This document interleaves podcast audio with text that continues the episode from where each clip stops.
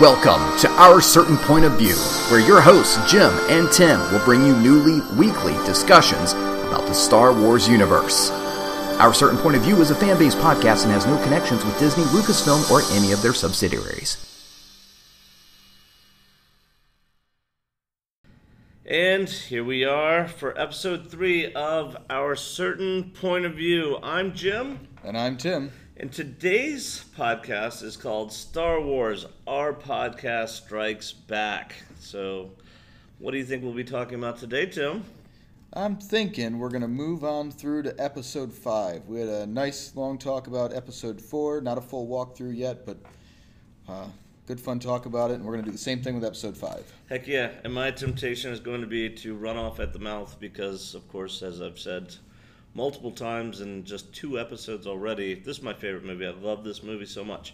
But before we get into it, let's talk about some uh, news from last week. Uh, first of all, I want to say thanks. We've already gotten a lot of subscribers. I'm really impressed and uh, kind of humbled by how many people have already added us. So uh, just on episode three, we've already got a little bit of a well, a, a bump in our uh, listeners. So thank you. There should be updates coming where we'll be available on more platforms, and we'll uh, pass that on. Another thing I wanted to talk about is uh, feedback how do you get feedback to us? Because I've got some to go over today. Tim, how can they contact us? Uh, we got a couple of ways to get in touch with us. We have a Facebook page called Far Far Away Our Galaxy Is, and you can find that at facebook.com slash our certain fo- our certain view. What was that again? Facebook.com slash our certain view, and it's linked in the uh, and it's called in the title here. Far Far Away Our Galaxy Is. It's a little Yes, Yoda grammar there. It is. Um, we also can be found on Twitter, uh, same at handle at our certain view on Twitter as well. Say say that again. I don't get Twitter. I don't understand it. At our certain view. At our certain view. Nice. All right. So, like I said, we received several messages, uh, kind of scattered. Um, I got a lot of these in my personal inbox because the people know me. Uh, if you want your observations or opinions shared, uh, let me know if we can use your name. Um, otherwise, we'll just uh, uh, not use the name. If you say yes, we'll just use first names.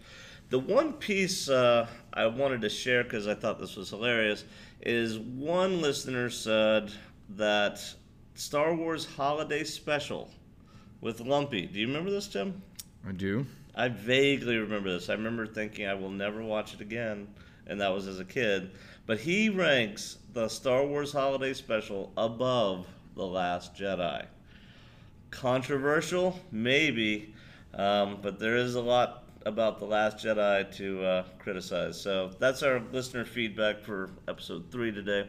And I'd say Um, I don't know that we're going to do a full holiday special episode. What? We might at some point. Be like a multi-part series on Lumpy. Yeah. You know, Um, uh, But I would say that maybe when we do The Last Jedi, we revisit this concept. you remember that story? Chewie basically leaves Lumpy.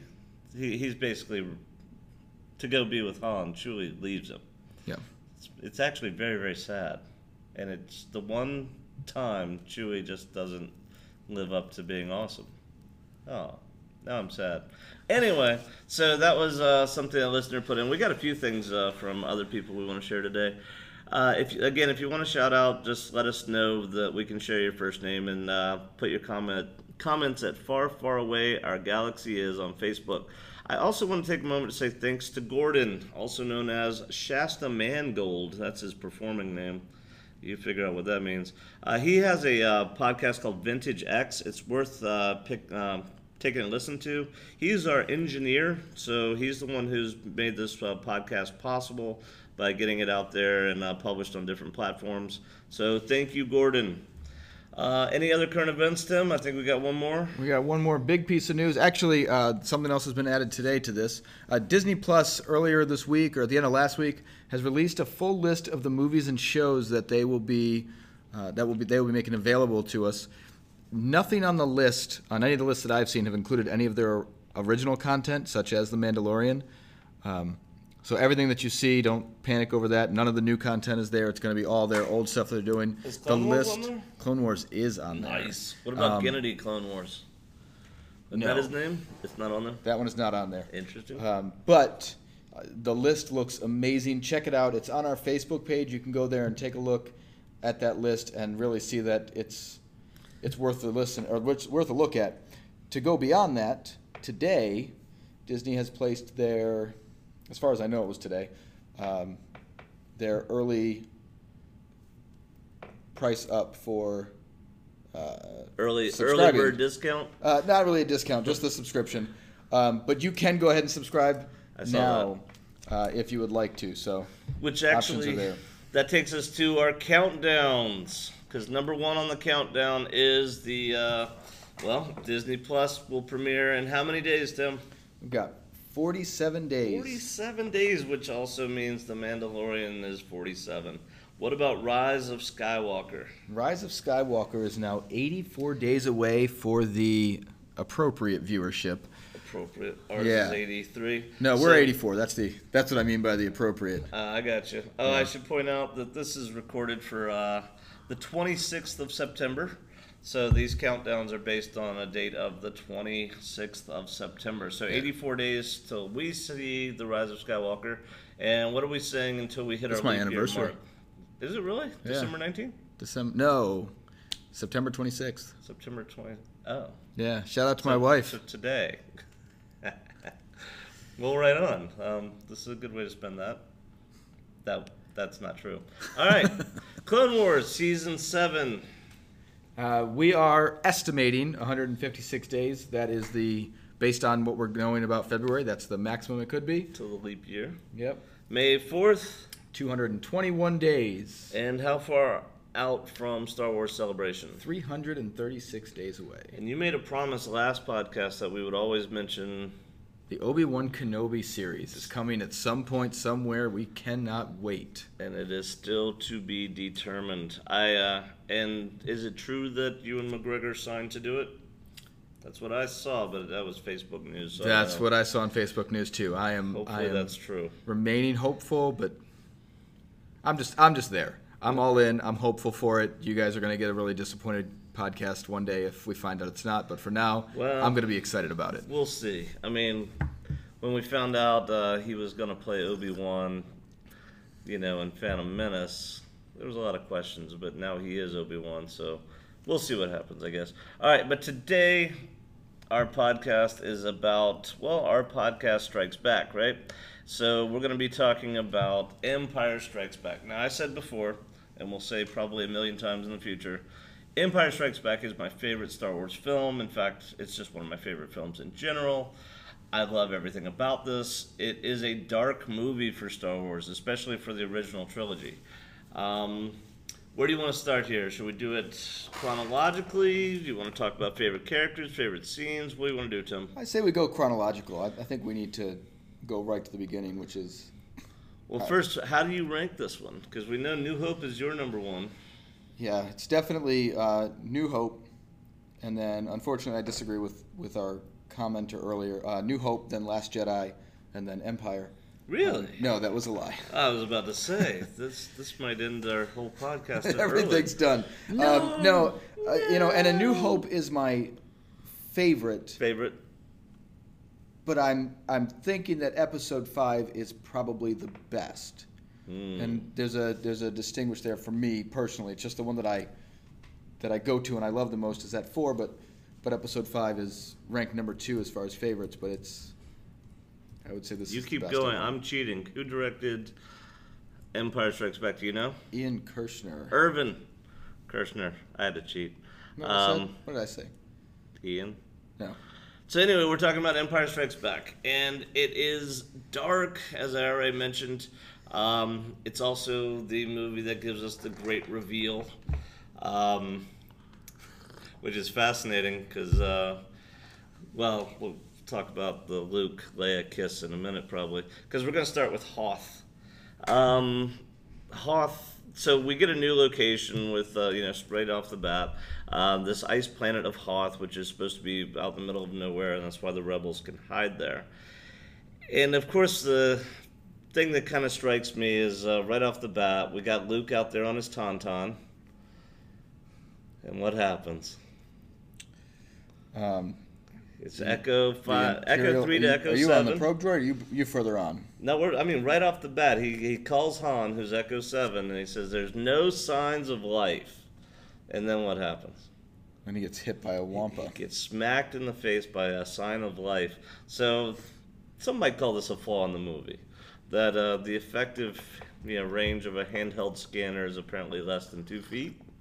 Um, and somehow this thing sneaks up on our uh, soon to be Jedi without cover. It's it's interesting.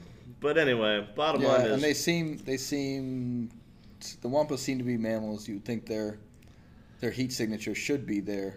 I would think even movement would show a sign of life. But later on, when they're scanning for life, they detect the uh, Imperial droid and they point out it's metal, indicating that it's not an organic life form. So, I don't know. You'd think Wampas would show up. So, right off the bat, Luke gets uh, smacked in the face. Uh, so, what do you want to say about Hoth? Is there anything particular that stands out? Because I'm trying to avoid doing the walkthrough. Yeah, I could just um, sit here and, and talk this So Hoth movie. overall, I mean, I love the entire Hoth sequence. The initial set of Hoth, like why are they there? What are they doing? It's this ice planet. It really shows what the rebellion is having to do to survive, um, and you know it's unfortunate because they had they had just sort of finished setting this up, and it makes it seem like it was just this like we just showed up here and and we were just getting set, but I think they were there for a little while, and I was it's going to ask you if you knew how long they were there before. it's a big setup, um, and they don't they don't give that. I think they implied it a different way originally in the movie, but our background lets us find out that they got there earlier for sure. Um, but it was it's it's a harsh harsh place to be for what they were doing. Um, Well, that brings up I, something that's kind of an issue with, well, maybe not an issue, but it's interesting with this whole movie, and that's the issue of timelines.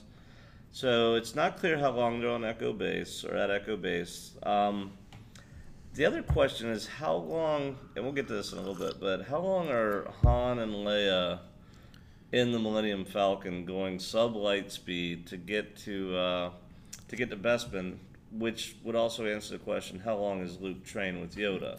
somebody did Did the math? did work on that, yeah, Huh. based on what we know. You want to go into that right now? We're gonna wait. Uh, let's let's wait a little bit. Let's Okay. talk. Let's wait till we get to outer space. All right, so let's keep going on Hoth. So they get attacked. Um, all of the amazing things that are and should be are happening in this this scene. I think We see for the first time and for a long time, the only time, a non-force user use a lightsaber, We do. and of course that's Han Solo cutting open the tauntaun. Um, We don't see that again until Finn later on. I think is the next non-force user to, use it. I don't think we see it in Return. I think you're right. It might be in the Clone Wars.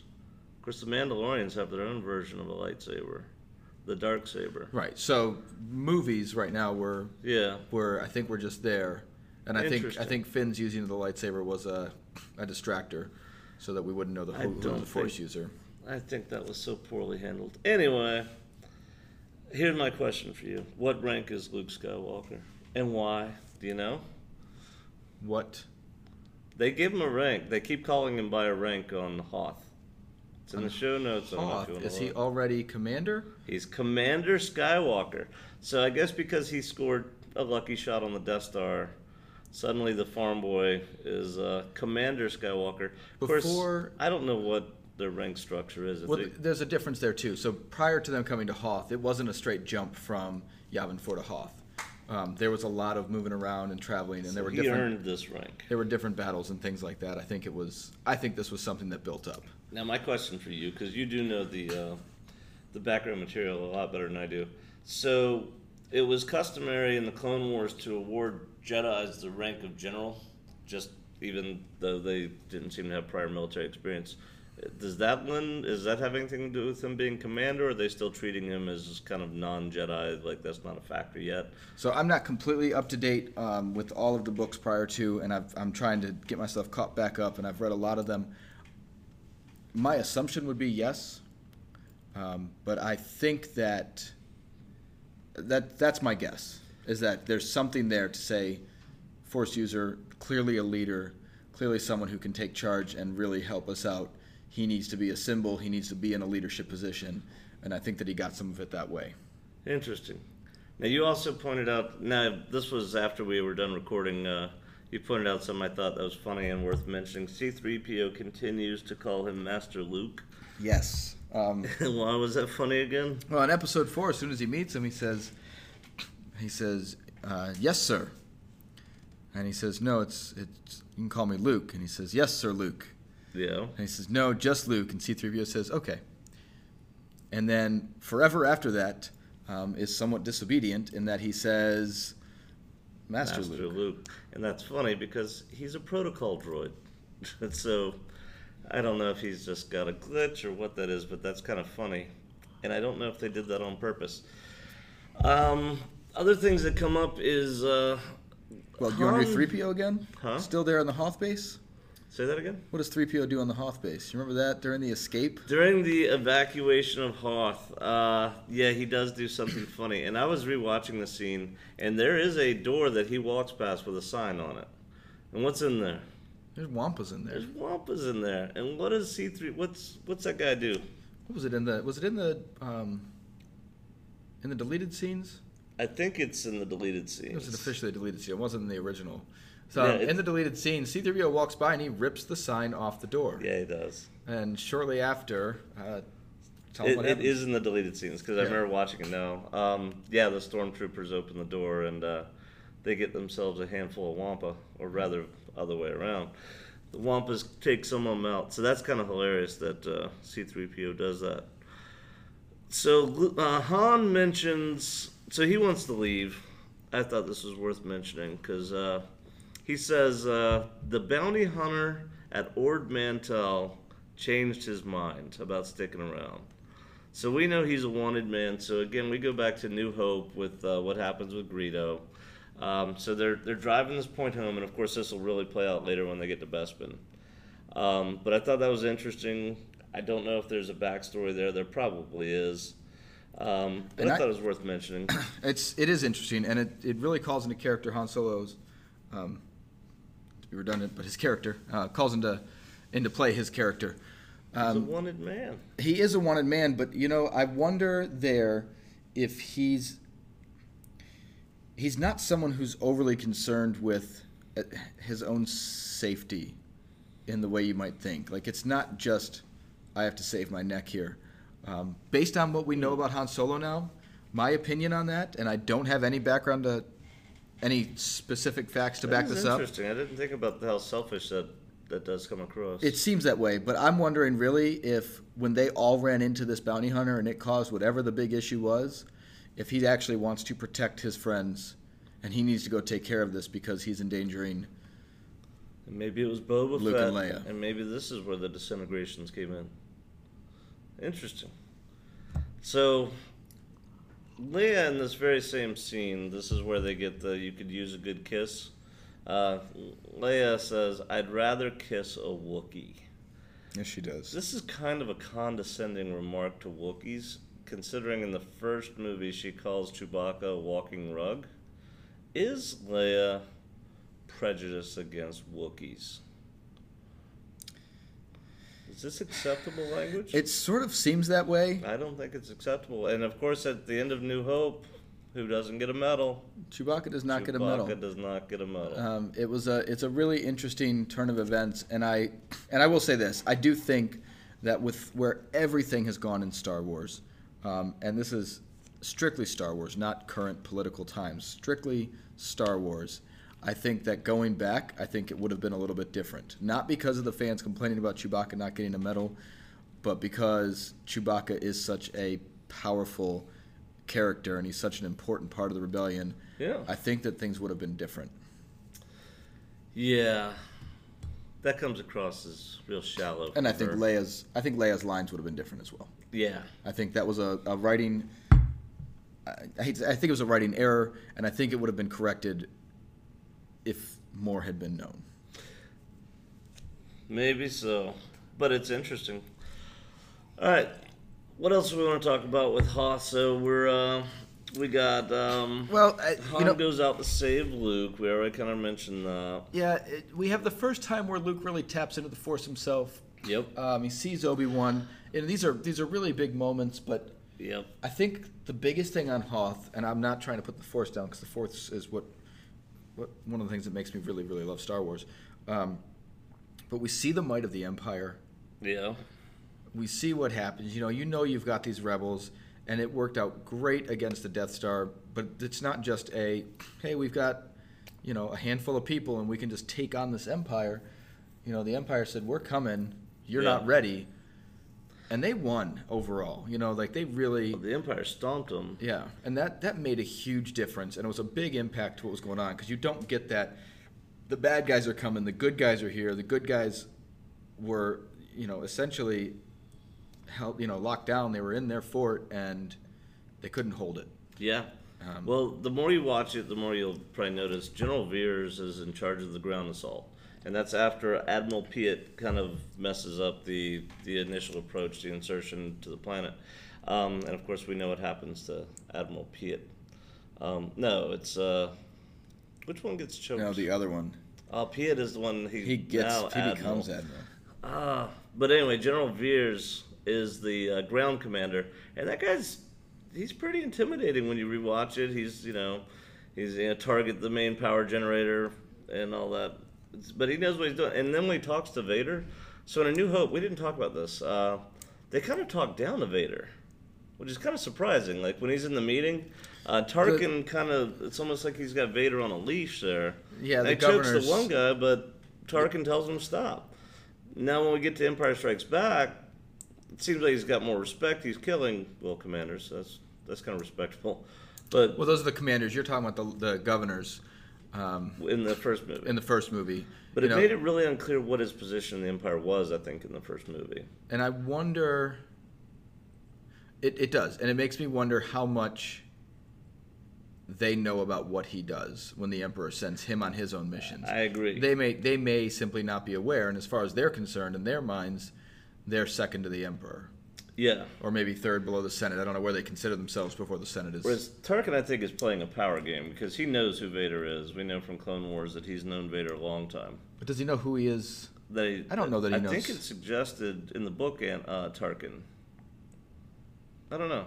I'd have to look again. We'll have to look again. Yeah. But anyway, we're kind of veering off course. A little bit. But what I was getting at though is uh, Veers basically when he's talking to Vader, he's he he's talking to him as an equal. Go ahead and uh, commence, uh, you know, in the, your landings. He's because he's cleared the uh, he's destroyed the shield generator.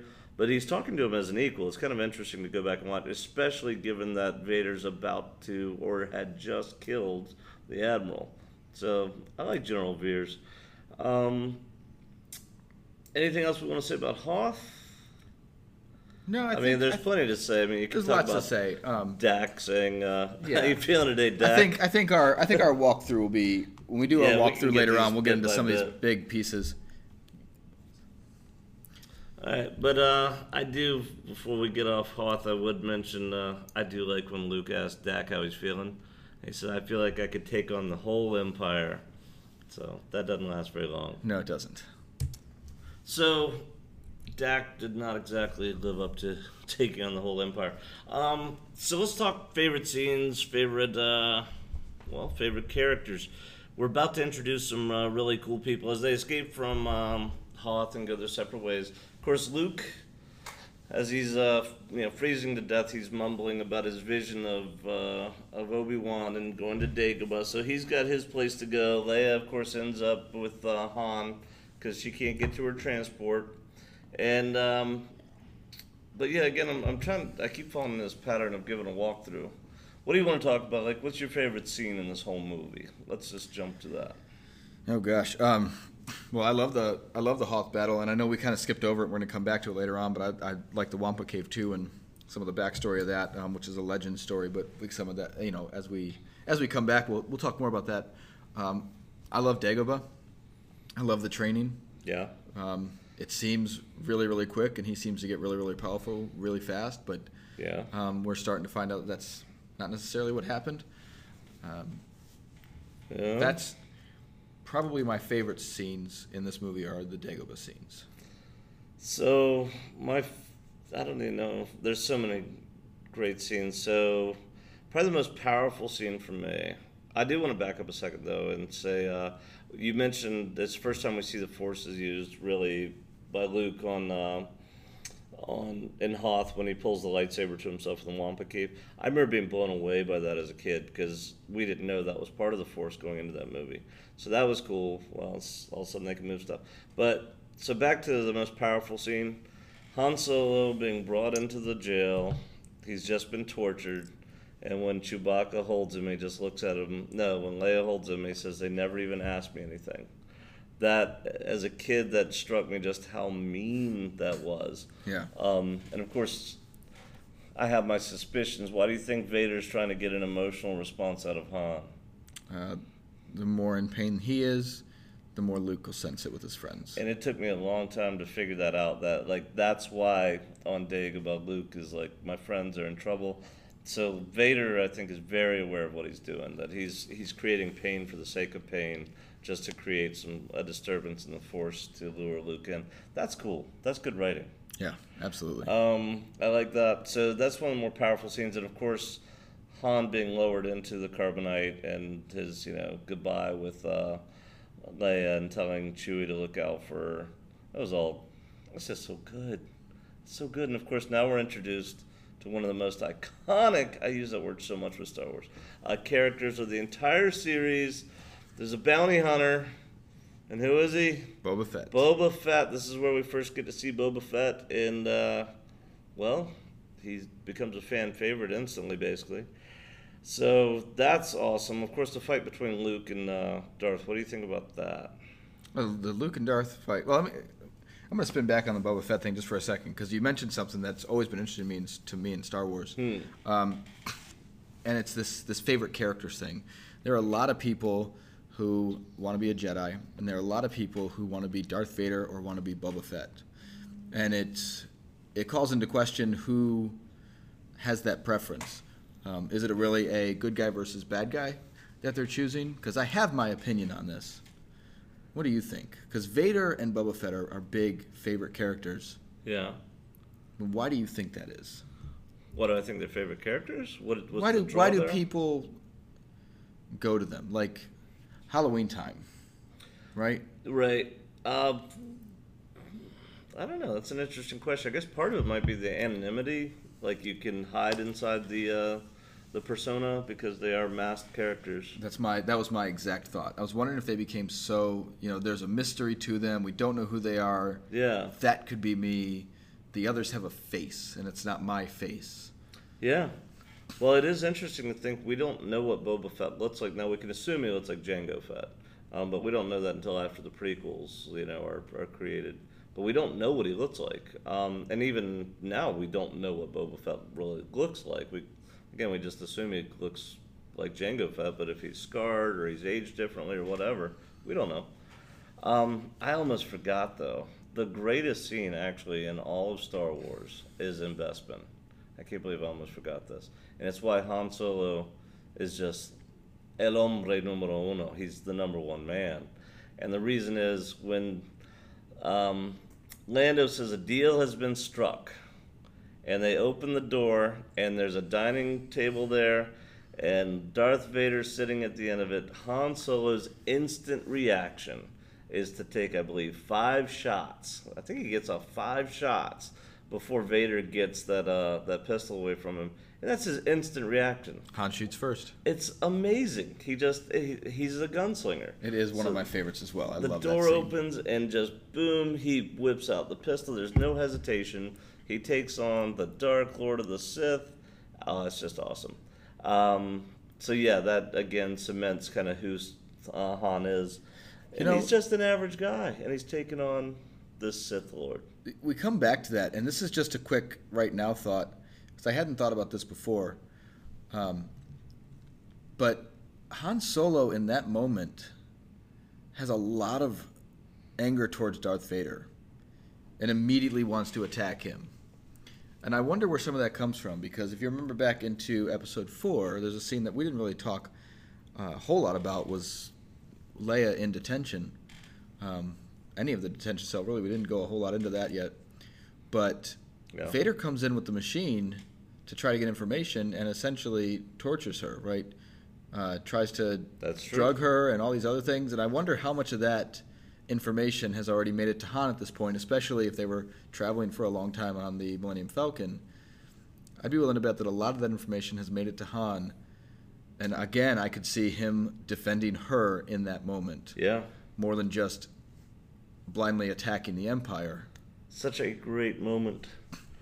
So, of course, the great reveal is in this movie as well, and that was a big deal when it first came out. Now it's become so common, I don't think it's even a spoiler to mention that Vader shows himself to be Luke's dad. The It's real actually- question that that brings up is that make Obi Wan a liar? And that gives us the name of our podcast. Yes, it does. It's true from a certain point of view. You know the the Luke's father thing is is one of my biggest frustrations with social media uh, because there are so many people now when we talk about it. Uh, just bringing it up, and I'm like, well, you got to watch it this way because you have episode four, you have episode five. There's a big reveal, and and people will be like, well, I know that Vader's Luke's father. I'm like, well, of course you know that because you know it's sort of common knowledge. Like the world kind of knows that that Darth Vader is, the, is his father. Right? But there are so many people who immediately go, "Well, Vader is German for father, so I knew it anyway." And somebody posted that somewhere, and people just draw from it. And I know that they are just drawing from from what they've seen in that post and that common knowledge. And I'm Yeah, just had like, no idea back then. this is not a you know, as a kid coming up, you don't look at this and go, "Oh, that guy's name is Darth Vader." Yeah. He must be the protagonist's father. Like it's just not the common. I don't think it's the the, the fastest way to go to it, um, but social media has shared that, and it's just like irks me a little bit. So my favorite scene is definitely Han pulling, drawing on uh, on Vader. What's your favorite scene? Did you nail that down? Um, I've got two that are very similar, and they're the failures of Luke, um, both in the cave at Dagobah and in the loss of his X-wing. Um, and in in the cave, you know that immediate instinct to to destroy, to take his weapons, um, to not follow that Jedi path, to to kind of veer toward the dark side, is what caused that failure in the cave. Um, and that was a big deal because it was that learning moment for him. Uh, but the X-wing one pulls me even more because one, it really shows the power of the Force. You really see what can be done, um, and even that is is minuscule compared to what So can be about done. when Yoda lifts the When Yoda X-wing out of lifts it, swamp, and right? Luke says, "I don't believe it." Yeah, and that is And why you failed. That is why you failed, and it's it's just such a powerful moment for him yeah. uh, to see. You know, this can be done, um, and you need to do these things. It's it's appropriate, and Yoda could have left it there, and Luke wouldn't have been able to leave later on. Yeah. You know, but that wasn't what he was doing. He was teaching him how to react and what he can, what he is capable of. He's also providing him a free will, which I think is an Exactly. important part of, of the training. Um, You know, there's another uh, another podcast that I've listened to um, brought up a good point about Yoda, yeah. um, and this is this this idea is coming from uh, the the folks over at Idiots Array. Um, I don't want to take their ideas without sharing that with you where I got it from, uh, but they talked about the character of Yoda in Empire Strikes Back, and how he seems when he first gets there. He's kind of goofy, squirrely, funny. Yeah. He doesn't he doesn't start off very serious. No. Um, and Yoda, we see in the prequels, was a direct mentor to the younglings, Right. working with them. Yeah. You Yeah. know, a little more chipper, a little more happy. Master Obi Wan has lost Um, a planet guy. Yeah, exactly. You know, so some of that kind of brought itself over into, oh, I've got to introduce myself to this this new one that I'm training, and how do I initiate that? Well, we, you know, kind of test the bounds with some jokes and some funny and some throwing his stuff Oh, around I love how he poking the lures droid. them in. It's that whole least among us kind of uh, kind of uh, philosophy, like how Yeah. you treat the least among us really shows who you are. Absolutely. Yeah. And then I like the Yoda and R two um, interactions. Those are always just that's just fun moments for That me. is 'cause true. I love Yoda and R two. also, Jim Henson creating Yoda, because we see Jim Henson created Yoda, didn't he? I believe he did. I'm not sure. Um, but either way, we actually see a puppet versus the CGI of the prequels, and that's that's a little disappointing with the prequels. So it was little bit. Some well of it was.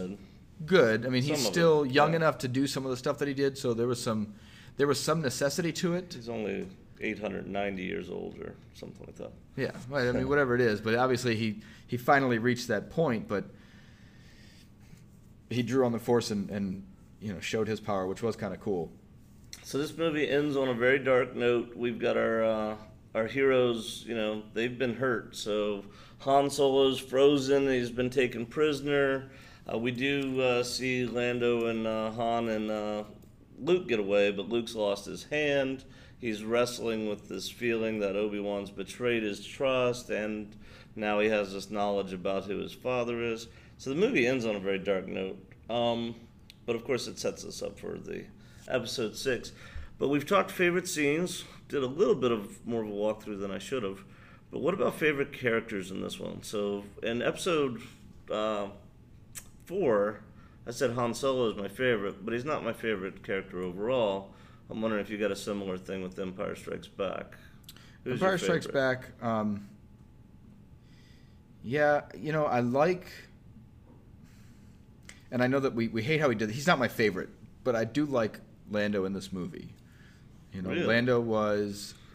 What did he do? He had uh, essentially an illegal operation. Yeah, Government came down on him. yeah, There was a guy who he didn't really get along with coming to visit. yeah. That, I think that's an important part people forget. You know, like he didn't really get along with Han. yeah, they weren't um, like best friends. and you know he made this deal and it was and it was some other person and granted i'm not saying it was a good thing that he did and i'm not saying that i agree with it necessarily but i can see what happened and as it started to turn more and more he was like no this this isn't right and, and he did sort of make amends with it um, and if he had outright Yeah. refused at the beginning they would have blasted the city out of the sky That actually makes sense. Um, it's like the more he's exposed to how the Empire acts, that's what cements his resolve to actually side with the rebels. Yeah. That actually that that does make sense.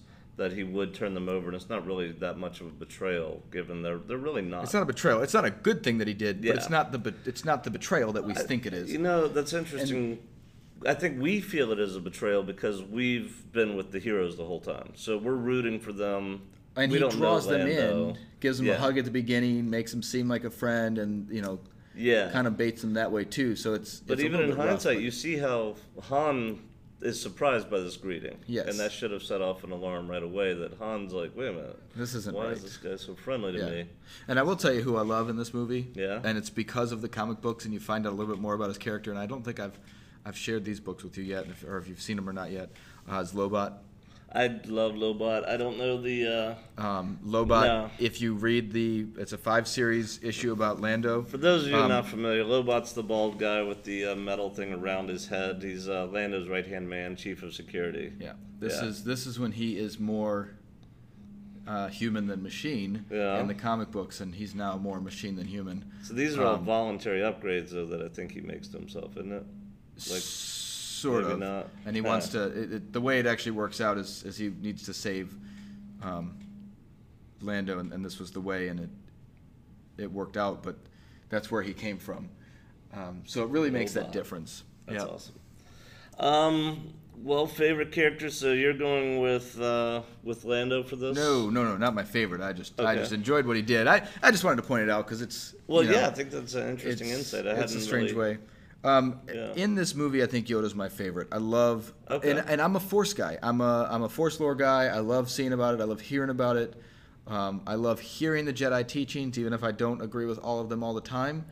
But I like hearing the way they they use the Force, and that gives you a good starting point to where you can go with the Force. Um, is certainly through the Jedi Code and through the teachings of the Force, and I think that's why Yoda's my favorite character in this movie because he is the teacher of the Force. This makes sense to me, and this is where I throw out an obscure name like I did last time with Garindan. But uh, I, we got to mention uh, Major Bren Derlin on Hoth, just because that's Cliff Clavin from uh, Cheers, John Ratzenberger, Oh, yeah. and I could not see that. Does I would swear that's not his voice. He actually speaks twice in the movie. He speaks right there to Princess Leia about how they got to close the doors.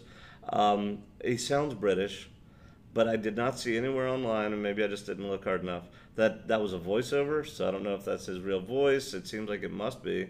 And then he speaks later on when they're uh, talking about going out to attack the uh, the AT-ATs, and he just and that definitely is um, John Ratzenberger's actual voice. But so that's awesome. But no, he's not my favorite character. Nor is it Willrow Hood, who uh, there's another podcast called Star Wars and Character, which is excellent. It's, it's hilarious. It is not uh, for kids, and they definitely take Star Wars very. Uh, they- they make a lot of fun. So if you're a diehard Star Wars fan, it might be a little off-putting. But they did, I think, popularize the character Willrow Hood, who's the guy just running around Bespin with what looks to be an ice cream maker. So it's kind of hilarious. He's on screen for less than five seconds.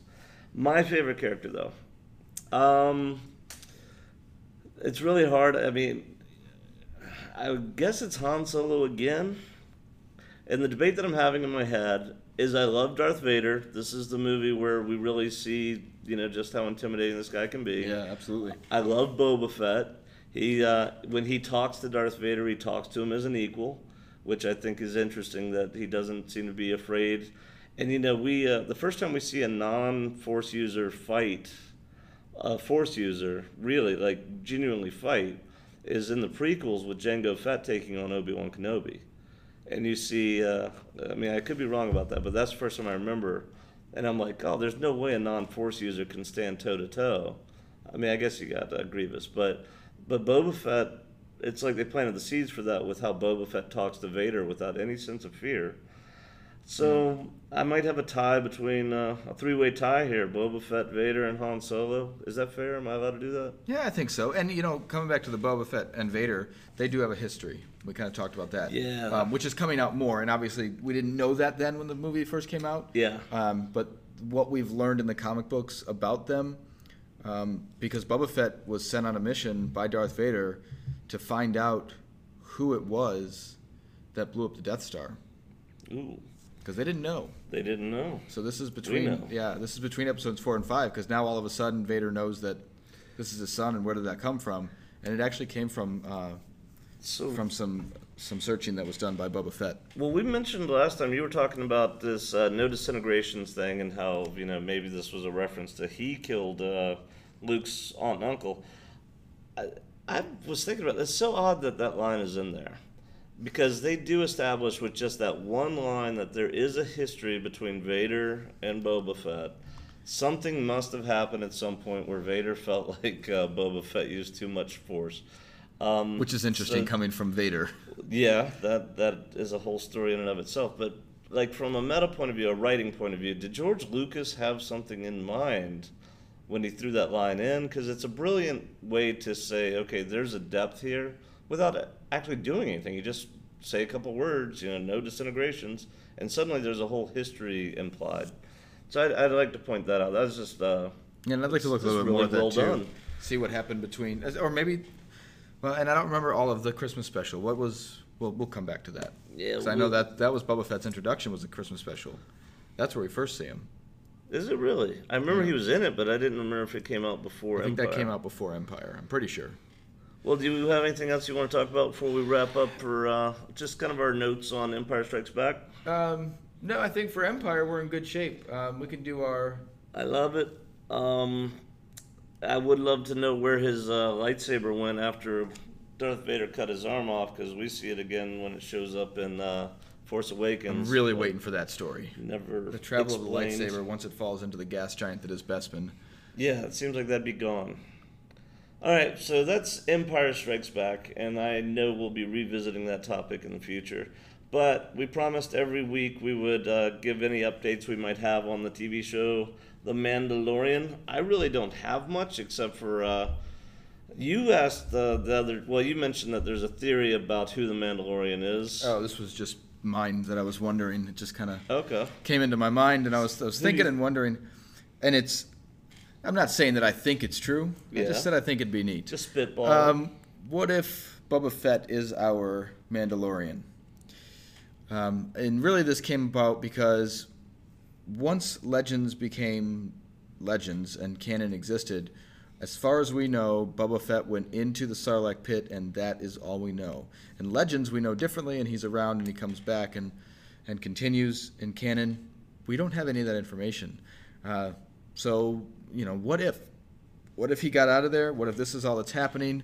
Um, you know, I just got excited with the idea because I would love to see um, the actor, and I forget his name again, that played Jango. I'm sorry. Um, the actor who played Jango Fett, I would love to see him come back in a flashback scene where he escapes the Sarlacc pit, but then is, you know, messed up and has to have something done to his face, and maybe that's where we get a new, Ooh, a new looks so face for. Mandalorian. But nice. I would love to see him come back to do that scene in a flashback, like just at some point. But I don't necessarily think this is going to happen. I don't believe it. Well, um, it was just a fun thought I had, and it was made me smile. The uh, yeah, the controversy here, of course, is going to be: is Boba Fett or was Jango Fett an actual Mandalorian? And there is some controversy here. I don't feel like we got time to go into it now. Yeah, there might have to be a Clone Wars talk about the uh, some of those Mandalorian episodes. Yeah, Mandalore we know they got the armor, but there has been some uh, some doubt cast on whether or not they are actually. Well, we know Boba Fett's a clone of Jango, so the question comes down to: Is Jango Fett a Mandalorian? Yeah. I think by extension that would make Boba Fett one, but we don't know. There's uh, there's some arguments on either side of that. Um, so Mandalorian got lots of uh, anticipation there. Who is this guy? Is it someone new? Is it someone we've heard of? I guess we'll find out. Maybe it'll be someone from uh, the Clone Wars cartoon because they spend a lot of time on Mandalore there. Oh, and uh, Rebels. Yeah. That would be cool There's if they tied it back So to we'll, Rebels. we'll pull some of that in for sure. So, what about on the comic book uh, home front? Anything there? Yeah, I'm going to talk about a couple of these real quick um, because one of them is based on one of my least favorite characters in Star Wars um, ever, and ever, Uh-oh. and that was not a, a bounce back of the record. I was just saying it This twice is so that you this knew. is Rose. This is it? I knew it. yes. Uh, yeah, I'm not a not a huge fan. Yeah, um, and that's not to say anything uh, against the actress. She did a good job with the line she was given Yeah. and the part she was given. Um, we don't have any issues with her, but the character so far, we'll get into that later on. Um, so there are there were three issues that came out last week. Um, one of them was Doctor Aphra number 36. I'm going to save a, a recap of that uh, for a couple of weeks. Doctor Aphra 37 is coming out, and I'll, I'll kind of put those together. I don't know if they, you know, fit directly together um, in that way, but that's where I'm going to do that just to save us some time here. Um, we had two Age of Resistance books come out. One was about Rey, um, and it was an all right little story. You know, nothing, nothing really special. But I, I want to talk about this this book with Rose because it kind of drove me nuts. Um, because I have Rose, not read this just for the record. yeah, uh, Rose as a character, I I have many many issues with, and I went through this book, and the story that they told was pretty good. The style of storytelling, I absolutely loved, and I'm not even going to say it. You have to read it to see the style um, and what they did and how they kind of changed something. Um, and it was really neat, and I was really bummed out that it was that character that I was reading about when they wrote it this way because I enjoyed the reading, just not the content. Right, the Um, subject matter. Yeah, as as off as that might be. Um, so a couple of quick notes about uh, upcoming releases. Next week we're going to talk about uh, Age of Resistance Kylo Ren. We've got a new Jedi Fallen Order and Target Vader book coming. Um, and I want to jump forward. This is uh, I want to jump all the way up to October 9th comic book releases. Yeah. Uh, just to throw this in there, there's a book called Allegiance coming out. I think it's going to be five issues. It might be six, uh, but it'll be a mini series, and it is called Allegiance. This will be issue number one. Uh, the journey to the rise of Skywalker. Each of these uh, movies that have come out have had a journey to small series that just kind of lead you up to it, and they've been really neat little books um, that don't give a whole lot away, but but just share something with you as you get close to that movie. So they're really cool. Um, I will be reading them. I'll briefly review. If I read it and think that it gives something away that you might not want to hear, then I will mention there's stuff that you might not want to see. Uh, but otherwise, we'll be talking about those for sure as they come out. And they come out like every other week, starting that week until the movie comes out. Um, so those will be a lot of fun. That's cool.